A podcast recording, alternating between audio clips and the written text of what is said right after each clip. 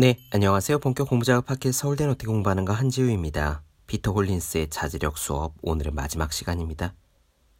지금까지 자제력을 키우는데 도움이 되는 이야기를 쭉 드렸는데요. 오늘은 마음가짐으로 끝을 맺어보려 합니다. 어디서나 늘 강조되는 긍정적인 마인드예요. 긍정적인 마인드의 상징 같은 이야기로는 물이 절반 든 컵을 들 수가 있겠죠.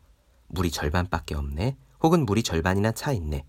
그런데 왜 물이 절반이나 차 있다고 긍정적인 관점에서 바라보는 사람이 더 노력을 많이 할까요? 간단합니다.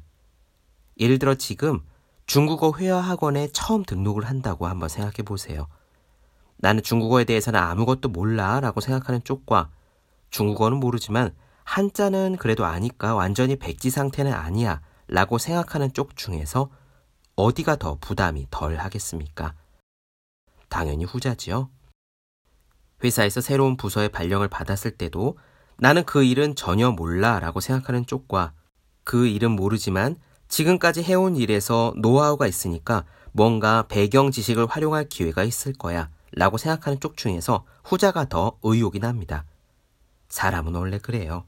지금 아예 출발도 안 했다고 여길 때보다 이미 발을 뗐고 아는 게 있다 라고 생각할 때 더 힘이 납니다. 시작이 반이다 라는 속담처럼 말이죠. 오늘 이야기는 긍정적인 마인드가 왜 자제력을 발휘해서 지속적으로 노력하는 데 도움을 주는지 그 내용을 들려드리겠습니다. 중요한 것은요, 이 긍정적인 마인드가 말 그대로 마음먹기 달렸다는 점입니다. 원래 성향이 좀 부정적인 사람도 있고, 원래 좀 긍정적인 사람도 있습니다. 뚱뚱하고 마른 사람이 있는 것처럼요. 하지만 그런 성향은 결심하기에 따라, 그래서 연습하기에 따라 바뀔 수 있습니다. 생활 습관을 바꾸어서 체중을 바꿀 수 있는 것과 똑같습니다. 쉬운 일은 아니지만 우리 인생에 도움이 되는 일입니다. 해보는 편이 좋지 않을까요? 자제력 수업의 마지막 이야기 직접 들어보시죠. 바로 시작하겠습니다.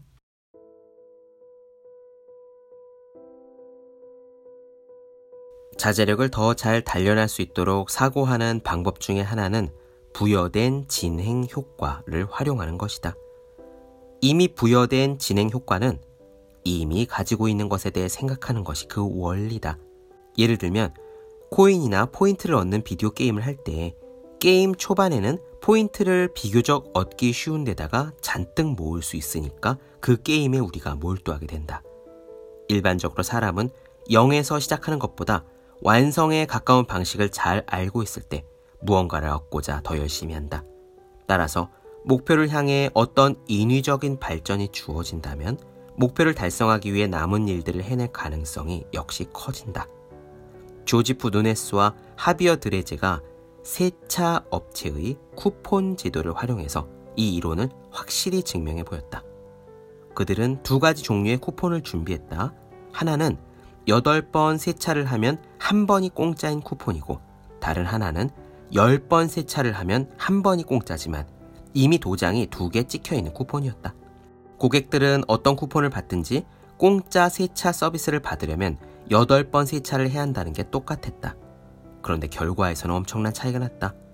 카드를 주고 9달이 지난 뒤에 도장이 두 개 찍힌 쿠폰을 받은 사람의 34%가 무료 세차의 혜택에 도달했지만 그렇지 않은 카드를 받은 쪽은 불과 19%였다. 이미 목표를 향해 한 걸음 나섰다고 생각한다면 그 목표를 이루고자 노력을 게을리하지 않을 가능성이 더 크다. 그 이후로도 자신의 발전 정도를 눈에 보이도록 수치화해서 시작점인 0보다 많이 나아가 있다는 것을 깨달아야 한다. 어떤 방식으로든 목표를 성취하기 위해 투자를 했다면 이미 투자한 시간과 노력, 자원을 낭비하지 않도록 고민해 볼 수 있을 것이다.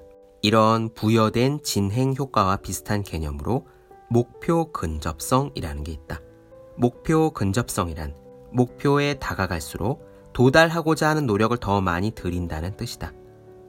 1930년대 심리학자인 클라크 헐은 쥐 실험을 통해서 음식에 가까워질수록 미로를 달리는 쥐의 속도가 빨라진다는 걸 확인했다. 이로부터 10년 뒤 저드슨 브라운이 이 연구를 좀 더 발전시켰다. 그는 음식을 찾아 뛰어가는 쥐에게 목줄을 채워서 음식과의 거리에 따른 목줄의 당김 정도를 측정했다. 홀의 미로 실험과 마찬가지로 브라운은 쥐들이 음식에 가까워질 때 목줄을 더 세게 당긴다는 사실을 발견했다. 이 사례에서 알게 된 쥐와 사람의 뇌는 크게 다르지 않다. 목표 근접성을 설명해주는 예시 중 하나로 마라톤 주자들을 들 수 있다.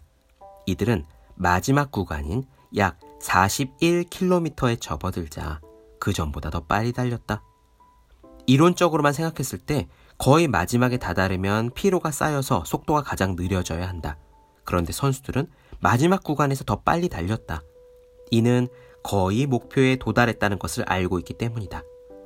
실제 결승점이거나 수치상의 목표가 보이면 거기에 닿기 위해 마지막으로 스퍼트를 내게 된다. 목표 근접성을 부여된 진행 효과와 결합하면 어떻게 될까? 항상 목표를 향해 나아가면서 아무리 사소한 것이라도 지금까지 성취한 내용을 꼭 기록하게 될 것이다.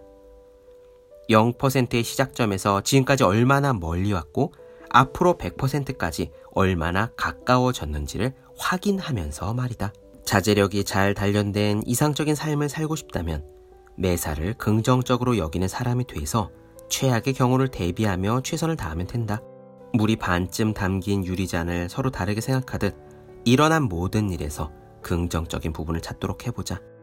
그러면 자기 성장에서는 빠질 수 없는 실패와 낙담을 마주하는 데 있어 자제력을 발휘하는 데 도움이 될 것이다.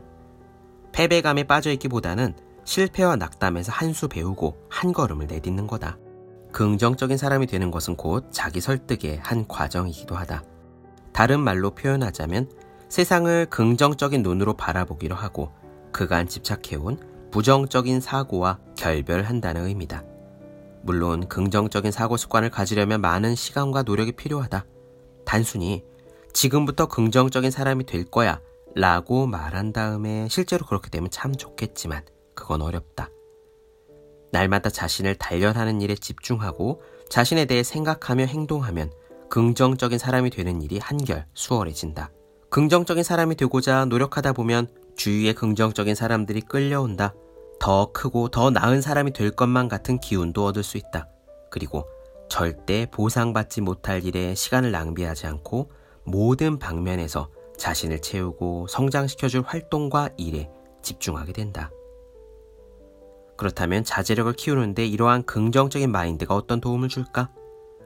방금 힘든 이별을 겪어서 상실감과 외로움에 빠져 있다고 생각해보자. 부정적인 사람이라면 이제 더는 사랑에 빠지거나 연애를 할 수 없다고 단정해버릴 거다. 이런 사람들은 대개 몇 달 동안 상처받은 감정으로 지내면서 사람들을 못 믿어 라고 생각하기도 쉽다. 반면 긍정적인 사람은 시련을 개인적으로 성장하는 기회로 여기고 열린 마음으로 받아들인다. 부정적인 사람이 시련을 극복하는데 몇 달 또는 몇 년이나 시간이 걸리는 반면 긍정적인 사람은 이별 과정을 잘 파악하고 지난 사랑으로부터 교훈을 얻어서 여전히 생산적인 삶을 유지한다. 우리 모두가 힘든 시간을 겪는다. 그런데 힘든 시기에 마음먹었던 긍정적인 태도가 자제력과 생산성을 유지하는 데 도움을 준다. 긍정적인 마음가짐이 없다면 꿈과 목표를 잃고 방황하게 될 것이다.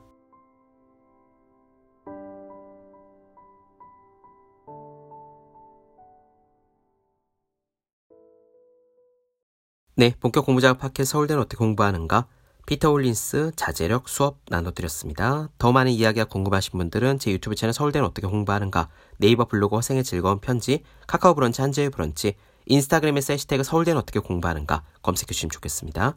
또 공부하시는 모든 분들을 위해서 어떻게 공부하는 게 효율적인지 설명한 혼자 하는 공부의 정석, 그리고 책상에 올려두고만 해도 공부하고 싶어지는 365 혼공 캘린더 아직 읽지 않으셨다면 꼭 한번 읽어보셨으면 좋겠습니다. 그럼 오늘 여기까지 할게요. 전 다음 시간에 뵙겠습니다. 여러분 모두 열심히 공부하십시오. 저도 열심히 하겠습니다.